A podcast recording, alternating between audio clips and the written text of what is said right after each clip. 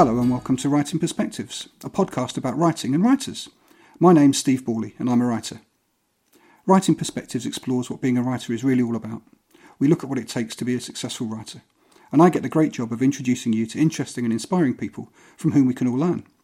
And today I'm delighted to be speaking to Andrew Oakey. Andrew was born and raised in Hull in the north of England. After gaining a degree in English literature, he worked as a university librarian, a civil servant, and a health service data manager but has spent the last 25 years as an administrator at Lancaster University. Andrew's always enjoyed literature and books. Throughout his career, he's had lots of ideas for books, but you know how it is, real life keeps getting in the way. Until, in 2014, Andrew began to write his first novel, The Alternative. Discovering he could indeed write prose fiction, he persevered, writing around the day job. Until in 2016, he took a year's break from work to see The Alternative through to a completed novel. And that's where we are today. Andrew has a manuscript and is trying to find ways to bring it to a broader readership. So, a very warm welcome to Writing Perspectives, Andrew. Thank you, Steve. It's very good to talk. Great. Thanks for your time today.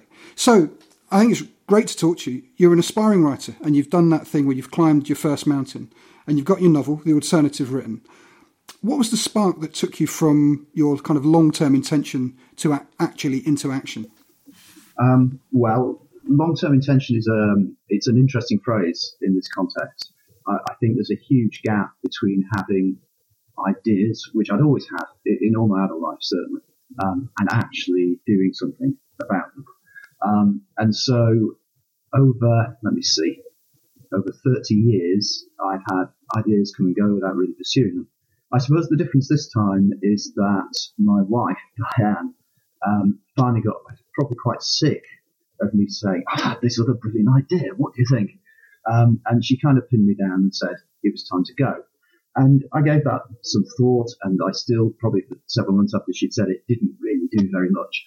Um, and then I sat down uh, one weekend when Di wasn't around, actually, and knocked out the first 500 words of that was going to become the alternative. Um, and I read it back and thought, I can actually do this. And I, would never really dared even try um, before, and I hadn't been sure that what I wouldn't write was a pile of cliches or nonsense. And it was only really getting that prompt from Di and then experimenting just enough to understand that I had capacity, which kind of drove me forward. Yeah, so you, you, needed yeah that kind of almost an external push from the person closest to you. I guess yeah, get, yeah, get, so. get, get, getting fed up with you saying I could I could write better than that. Yeah, I've, I've been in a, a similar situation as well where we, we maybe watch okay. watch things on the television or go to the theatre and um, and and you know sometimes I say I, I think I could write better than that, and sometimes my yeah. wife has said you could probably write better than that. And it's um, but but it is that, that that thing. The first time I, have had a I had a similar experience as well of when you start to write, um, and then you read it back and think, actually, that's not terrible. Um, mm-hmm. and, and I think that's that was the thing that held me back for quite a long time as well, because um, I had probably similar ideas and for a similar length of time about about writing until fairly recently I started to write, and as it turns out, I, I, it seems I write plays, which is which was a revelation. Yeah. Um, but but that that whole thing of of um, the yeah, I guess that, that, not not knowing whether whether your, your, your writing is good enough to to make it mm make it worthwhile. Yeah, yeah. I, I, suppose just just following on from that as well. Um, I read constantly. I read a mixture of, of, of fiction and, and factual books, particularly histories. And I think I've become increasingly aware on those occasions when I thought the writing was poor. So I suppose I had a kind of negative template in my head, the kind of mistakes people make or sort of clunkiness of language, whatever. And being aware of that allowed me to start thinking about expression and about the power of expression and, and avoiding kind of cliches or, or, poor use of language you see quite often, even in published books. Yeah, I've I've had that advice too. Actually, to read books that you don't enjoy from a yeah. from a um, yeah. from from a, a, a, a prose and, and structure perspective almost as long as you can understand why you don't enjoy them and can, can find and, and and see where you know where, where you would where you would have changed it as a writer, um, then it's actually a very useful thing to do. Um, quite handy when the invention of the Kindle, so that you can read these things on the train without um, uh, without drawing attention to yourself as well, which is, is, is quite helpful. Yeah. So that's how you, you, started. So then you you, mm. you know you, you were then in, you, you were then kind of sold on the idea of, of, of writing what turned yeah. out to be the alternative. Um, I'm interested in how you approach the actual task, or if it's not too clinical a word, the job of, of writing um, and, and, getting the words words down because you know it's, it's a full length novel, so it's it's quite a commitment. Yeah. Okay. Um, uh, the the idea, the original idea, was a sentence that is, old man tells fairy tale that has second meaning, and how we come to that second meaning, and and that was literally it. And I, and I kind of I don't even know why I knew he German because actually the person who inspired this story is Polish. Uh, an old friend of my wife's called Marek Stokowski, who is a novelist. Um, but anyway, so I had that idea, and for a long time that was literally it. You could have summarised it in a sentence. Um, so again, I started to draft.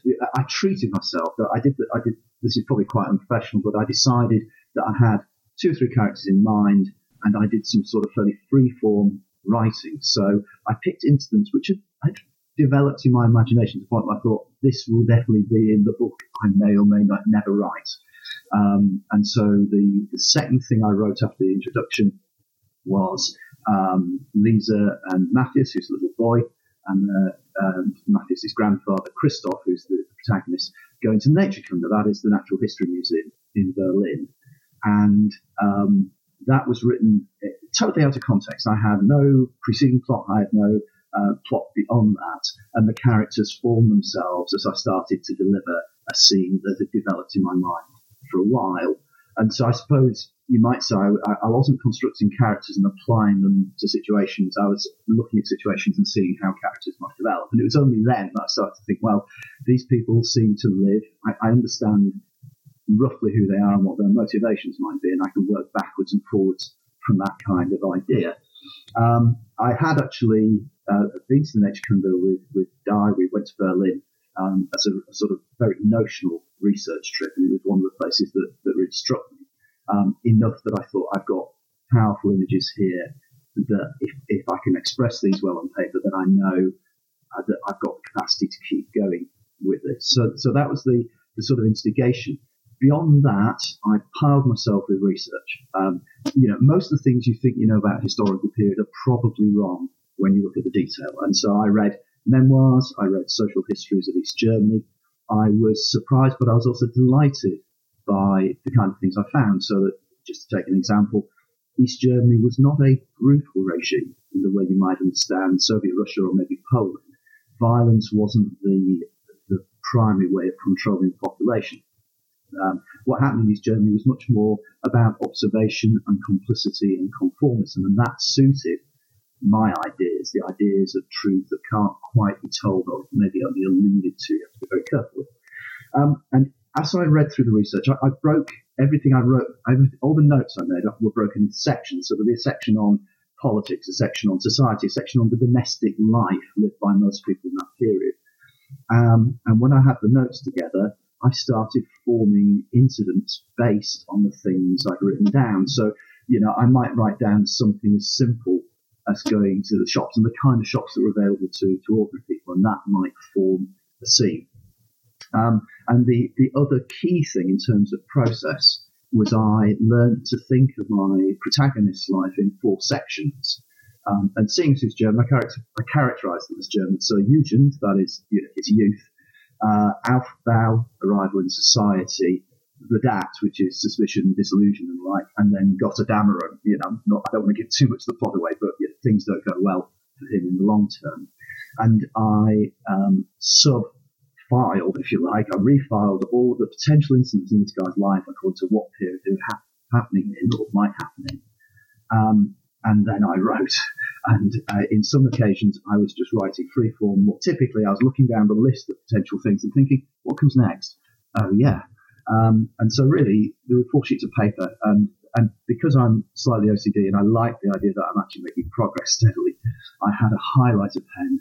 And when an incident was done with, I, I coloured it in, and so I could slowly feel the novel, you know, taking shape and, and starting to understand that there was more distance behind me than was yet to come, which was a very, very good thing to feel.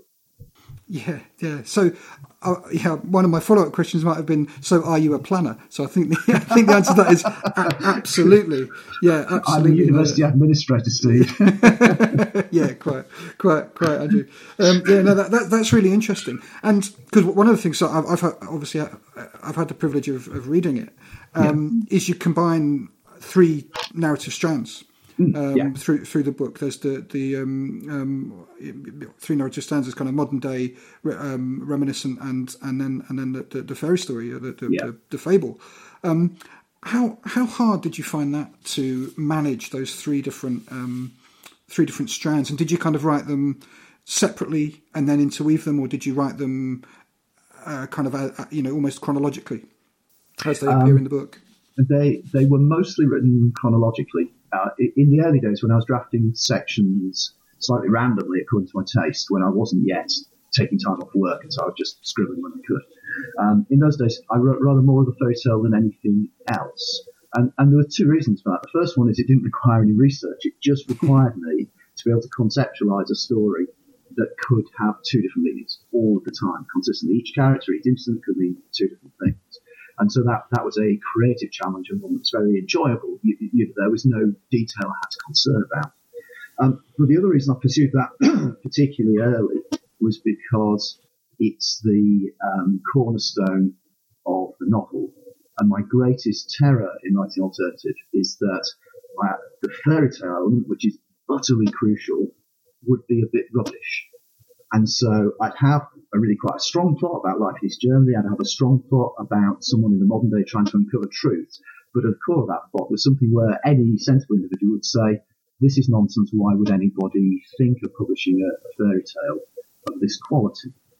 Um, so I had to convince myself that the thing that sat in the centre was good enough to support the other two strands. Um, and that, and so that was written that was certainly conceptualized and mostly written before most of the rest of the plot. Um, but really, when when I when I took time off work, and I, it was a huge privilege and luxury, which I know that most people don't have. Diana Di and I had a long talk, and she again, she was the indicator. She insisted I take a year out unpaid and actually write the book. Um, and when I when on the first of February 2016, I sat down here in the kitchen thinking, here we go, then it's a better work.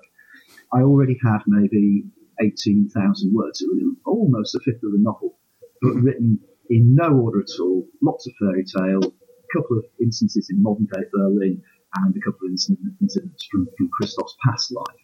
Um, and at that point, I thought the only discipline here that will work for me is to take the novel chronologically, to start at the beginning and to end at the end. And if I don't do that, I will lose track of the threads because three timelines, one of which is essentially imaginary, are not going to work if you don't think clearly about progression from the reader's perspective, not from the writer's perspective. Um, and I suppose the, the other thing that concerned me was that the positioning of the fairy tale would be crucial. And my consolation was that that is the easiest of all of the elements of my book. It was the easiest to continually reposition Mm-hmm. and to think about directing my reader or misdirecting my reader on occasions. And so probably since I wrote the first draft, it took me sort of five months to write the, the remaining kind of 85,000 words. But when that was done, the one thing that's shifted consistently is elements of the fairy tale, whereas the rest of the plot, modern and past, modern and past, have stayed absolutely in place. Uh, yeah, that, that, that's that's really really insightful and really interesting, Andrew. Thank you. That's Okay. that's, that's that's good to know. So, and, and just kind of t- touching on that, you mentioned obviously, and, I- and I said in, in the intro that you, you, you took a year out Yeah. to write. Um, in your experience of as a you know of writing and as a writer, you know, did it make a big difference to, to give yourself that clear time? And, and were there kind of positives and negatives with doing that? I, I can't think of a single negative. Um, uh, well, uh, the the fear at the start, thinking you know this is a year's wages I'm just blowing, um, and also the, the pressure that if, if for no one other than Di, you know, given the commitment she made, that I could mess this up. Um, but the the positives clearly is that it, you know, particularly writing something where I was forcing myself to write in a linear manner to deliver the material as the readers would experience, um, is that I had that time and space. Um, and I got into, like most writers, I got into a routine fairly quickly. Um, I would say I probably worked maybe three and a half four days a week at most. I wasn't, you know, writing seven days a week, and and and I don't. Well, some people might have better stamina, but what I found is that I'd set off at eight in the morning, and by the time three in the afternoon had come, I was shot. You know, there was no practical way I could keep going. It was exhausting stuff. Um, but I was immensely productive within that context. Um, I think my slackest month was May of last year. I wrote maybe 10,000 words. In June, I wrote 20,000. Um, and you gain momentum um, in, in, all kinds of ways. You gain confidence and you gain insight into your own creative process. Um, and I think I'm a writer. I should give you a metaphor at least once today. Um, the, the, the, thing that I that stayed with me more than anything else, because beyond writing, I was doing huge amounts of gardening. The garden never looked so good. Um, I was getting up in the mountains. You know, I have a sort of sideline. I'm a landscape photographer and I sell photographs, so there's that as well. There things to keep me refreshed and inspired, all those things. Uh, but the garden metaphor is one that stuck with me. And, and you may well, you know, you fill a watering can and it's so full that when you pick it up, your whole arm wobbles. Mm-hmm. And you look at the garden, you think, there is no way my arm will have the strength to last the time it takes to empty this watering can. I'm just going to drop it. Uh, but of course, as you pour, the watering can gets lighter moment by moment, and your arm actually effectively strengthens against what load's left.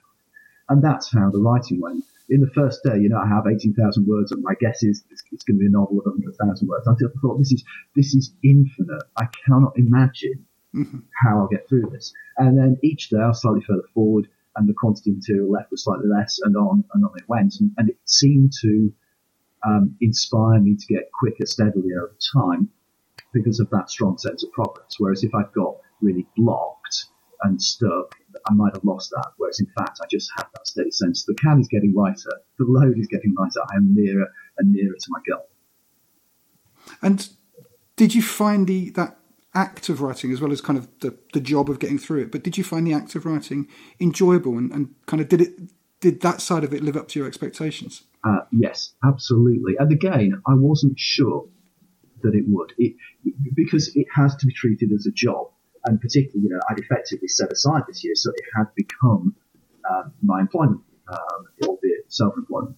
Um, but the the capacity to to to express yourself, that that ability to invent worlds and populate them, and start to give my potential readers insights into my ideas and who I am, and some background as well. as there's elements of my friends and my family and people I work with, all mixed together in the book. And the capacity to do that is, is intensely inspiring.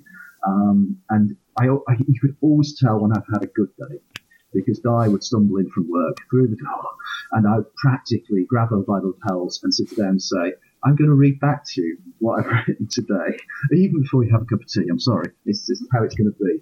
Um, and, and most days were like that. Most days I was proud of what I'd done and was desperate, desperate to share it immediately. Of course, there's, there's a side effect, and we've talked about some parts of the process already. There is no greater editing tool than reading aloud. Yeah. You, you know, your, your prose, I know prose in most books is simply read, but, but like a play, I mean, you'll know this, you write plays, until it's spoken, you can't understand whether it really works that well.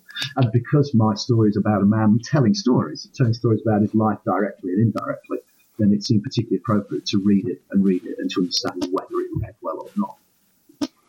Yeah, I'm, I'm really interested in, in, in the role of, of readers or or, um, or listeners, I guess, um, yeah. in in the in the creative process because I think it's one of those interesting um, kind of paradoxes about writing that to a large extent mm. it's an it's an individual pursuit. It's something that yeah. that, that, one does.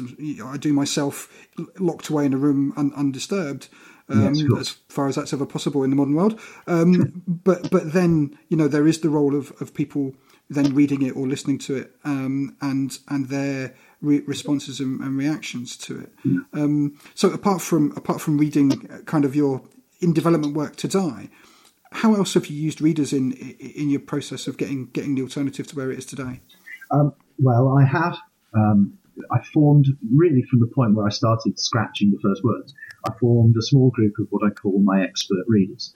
Um, and I was reasonably choosy because, you know, um, I guess my book, if, if you can imagine it being published, then the kind of people who read it are likely to be fairly middle-aged, possibly middle-class kind of people who buy and, and consume books voraciously, um, and probably people who like something slightly challenging, not desperately literary, but, but with, with a core of ideas that need some unpacking so they can kind of reward themselves by thinking, ah, yeah, I now, I've read this, I understand the references to early parts of the book or fairy tale, whatever.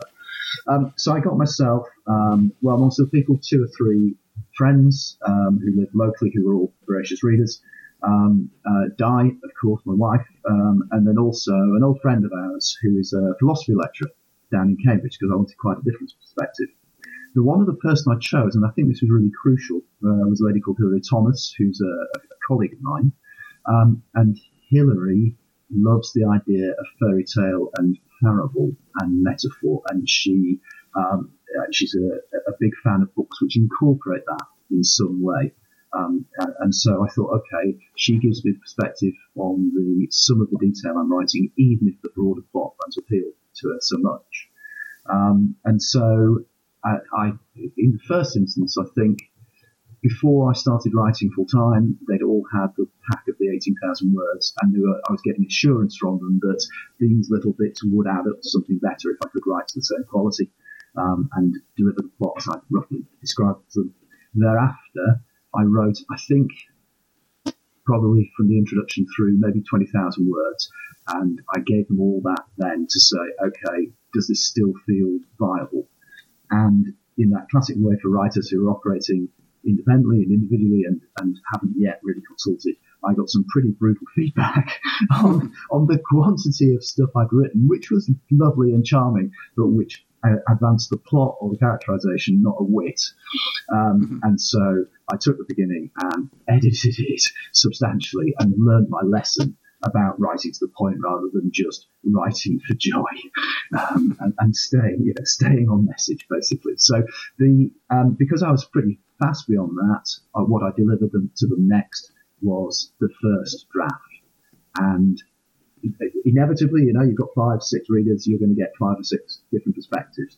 But to my great joy, they all said essentially the same things. And the first thing they said was, we love it, it's great, it works just as we'd hoped. And the second thing they, they said was, there is a vast hole in your plot where Lisa and Matt's relationship should develop. And I knew that actually deep down. I, I, was working hard to get something done quickly, but I knew that, that I'd skirted that because actually it was the hardest thing to write well. Um, but you sometimes need an external view to push you into the right direction. And that was one of those occasions. They all said it. And the second draft, I think the second draft was about 8,000 words longer than the first. As I went back to the plot and filled in those holes.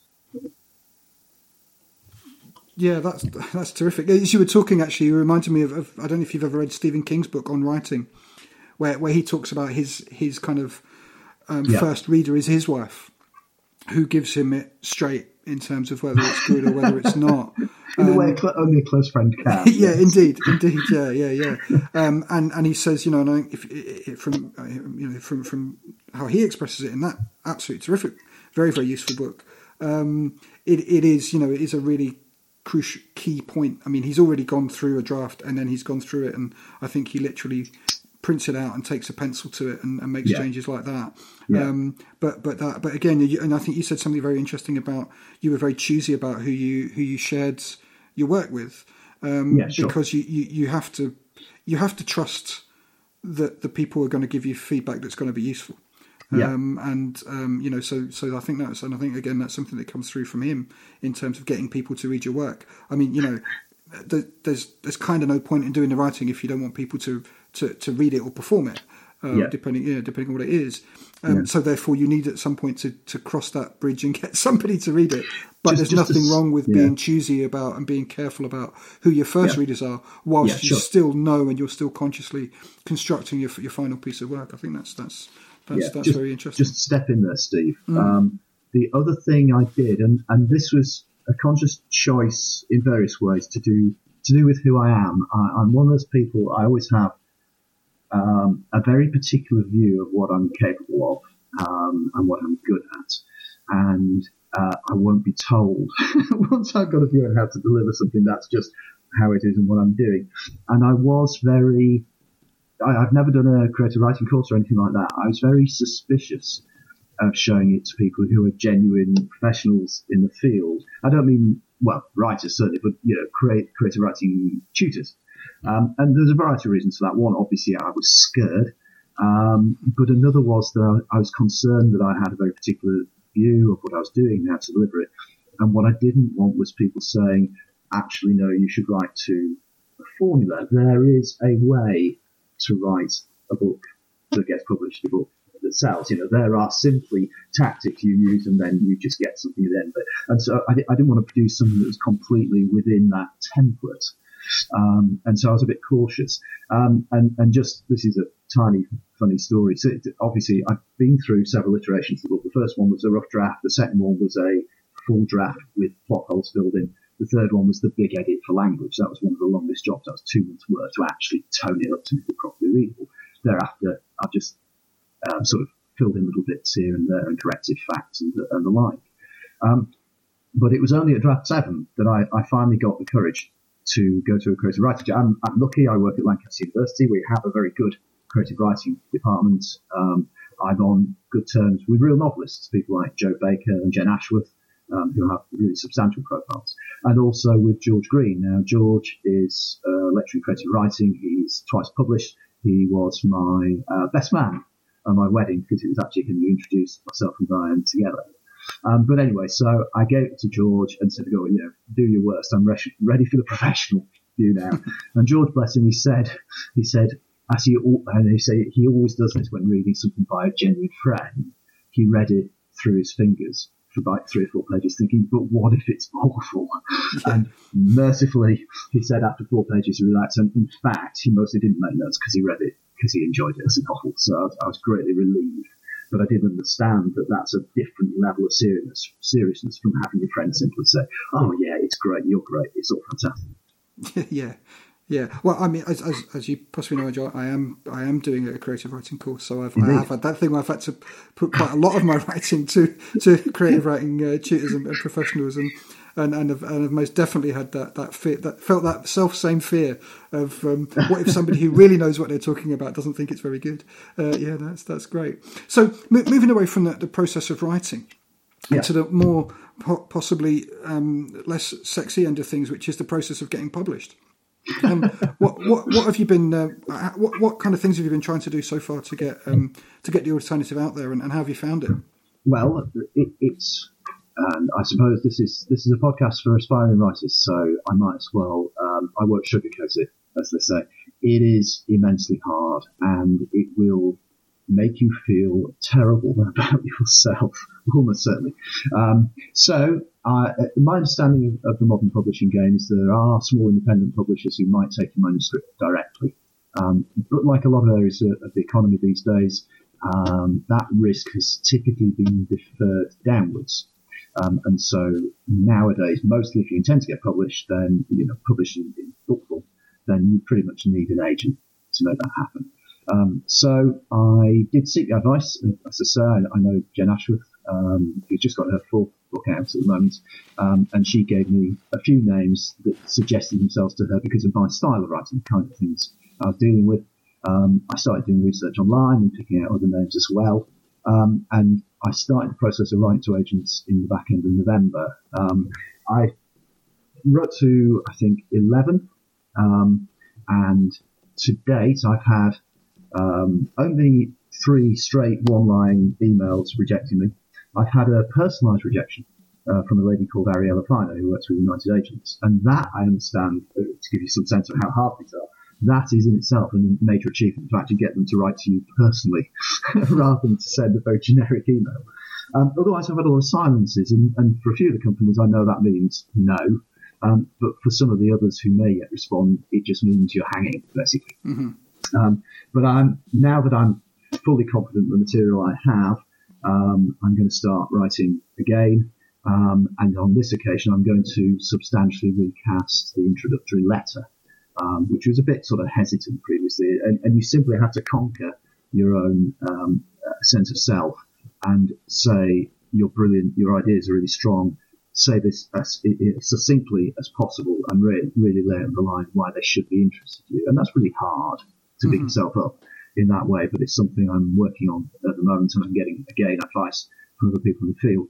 Um, my particular problem is my lack of, or no, my particular problem, one of my problems is my lack of connections as well. So uh, a lot of agents will look and think, okay, where did they do their creative writing MA? Oh, he hasn't done one. Um, and so, you, you, know, there is a checklist, most, most elements of which I kind of fail. And I do fear, therefore, um, that, that, sometimes I don't really make it because I'm literally an unknown. You know, there, there's no point of connection between me and the publishing industry or the creative writing industry uh, at all. Um, but I'm confident in myself that what I've written is publishable, and I know that because 12 people have said it, yeah, and those people are people who read and read and read. Um, and so, for now at least, I need to face up to, I suppose, the statistics that it will take a lot of rejections to have the hope of getting somebody accept me. Um, and there's an awful lot of agents out there, so I'm going to keep keep uh, aiming for them and see what happens. Yeah. How, how um, I mean, I think some you, you were kind of talking around something there, Andrew, which I think is quite interesting. That difference between your work as a as a piece of art, as a creative endeavor, mm. you know, is the um, irresistible force meeting the immovable object of a publishing yeah. industry industry with a capital I, which is about how do we how do we turn a, turn a profit on these things? And yes, yeah, uh, and I think it strikes me that that is possibly very very common for writers, particularly particularly new writers, that you yeah. you kind yeah. of your your the activity you do and the thing that you invest your passion in is a creative endeavor, very very personal, and then you have to turn it into something which is um, a little bit more um, you, you, know broken down in a business plan for somebody to, to get behind in order to to, to, yeah. to publish it and get a return on investment. And I suppose that's the that's the, the gap that many writers need to bridge. Have you considered kind of bridging that by, by doing it yourself and self publishing? Um, not yet. It's something that I would certainly think of. I, am comfortable enough with the idea of leading myself in that way because, as I, I mentioned earlier, I'm a landscape photographer.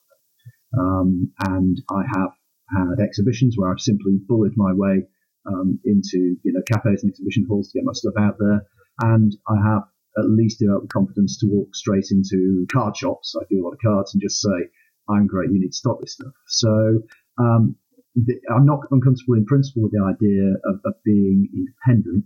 Um, I suppose what, what I'm wary of is that idea of saying that I'm self-publishing and that is an admission of failure if you like, that, that you know nobody wants me, so I'm just kind of put, you know, for, for the sake of my own ego, I'm just putting it out there anyway. Um, but of course, I, I, do understand that, that that might be a signal of the seriousness of my intent. It might actually be a benefit um, to me. So I'm, I'm currently thinking that one around. I would, you know, I, am kind of curious and I like that idea of going through all the four lines and getting an agent, getting published, and, and that's still my number one aim. Um, but I will have to consider, I suspect, other techniques as well. Yeah, yeah. No, I, I think that, I think a lot. Again, I, have spoken to a number of people who have that not sure about self-publishing, and that yeah. you know, is it seen as a as a sign of I, I, guess that difference is people see self-publishing as absolutely akin to vanity publishing. Yeah, yeah. It yeah. doesn't matter how rubbish it is, I can publish it. But but equally, yeah. there's also the other thing that where where I've, I've spoken to some other writers who've self-published and then moved mm. on to work with a publisher mm. because a yeah. self-published work proves that there's an audience, proves that yes. people will buy it, sure. proves that sure. people will download it, and and that in itself is actually quite a powerful message yeah. for publishers to see. So yes, it's a, it's an interesting decision for, for many aspiring writers, I would say, Andrew. Yeah. So we're, we're coming to the end of the, the time we have today. Um, as a as a final wrap up, thinking about your experiences as, as writing and managing your time and, and, and everything end to end, what advice would you give to somebody who's thinking of sitting down and starting to write their first novel? Um, the I suppose two or three things I, I, would say to them. The first one is to um, understand the level of the undertaking. Um, I tried to do sort of back of an envelope mathematics on this, and I think the alternative probably represents maybe 500 hours of writing, and that was the first draft. Um, every re-edit of a novel is essentially two months of your time, and of course, again, that was me effectively as a full-time writer. Um, so if you transmute that into the idea of writing evenings and weekends, then it's several years' work for most people, uh, unless they really have lots of undisturbed time in their lives. Um, the consolation is that it only feels infinite. I've proved this to myself. Um, that when you're setting it out, it feels such a big task that you can't imagine it ending. Um, but it does. You just have to have the wherewithal to keep chipping away.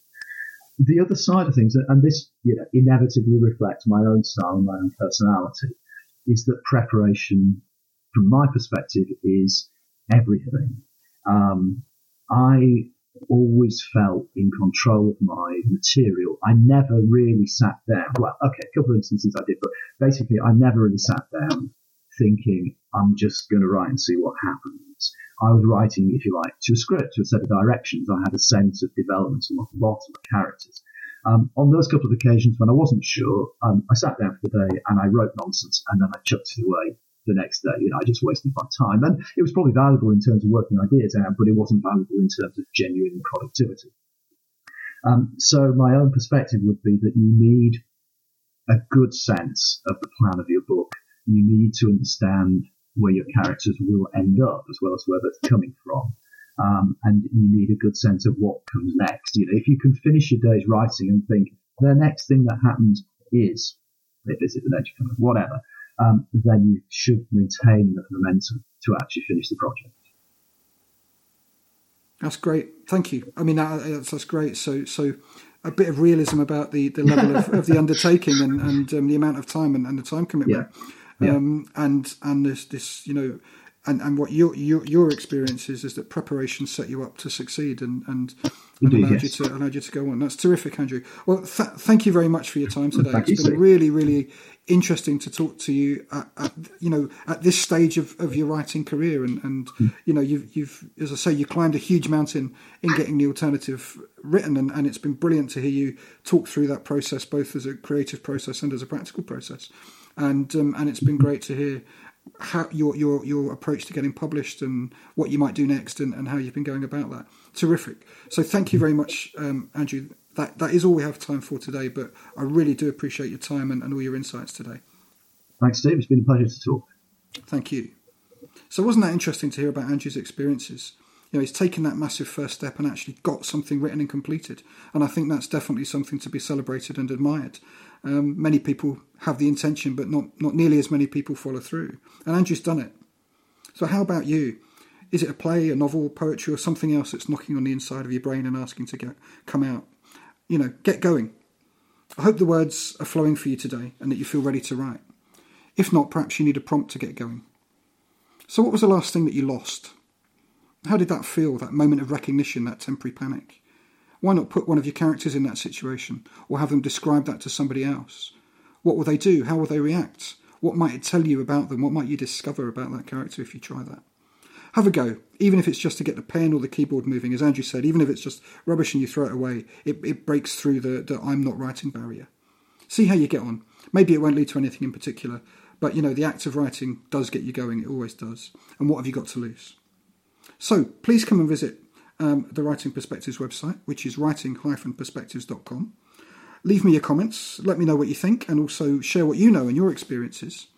I'll be posting full show notes for this episode so you can find out a bit more about Andrew. But that's all from me this episode. Thank you very much for listening to Writing Perspectives. I'm Steve Borley, and until next time, goodbye.